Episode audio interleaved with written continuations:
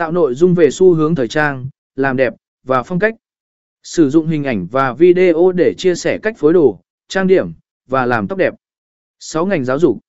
Tạo nội dung về cách học tập hiệu quả, lựa chọn trường học, và cách phát triển kỹ năng.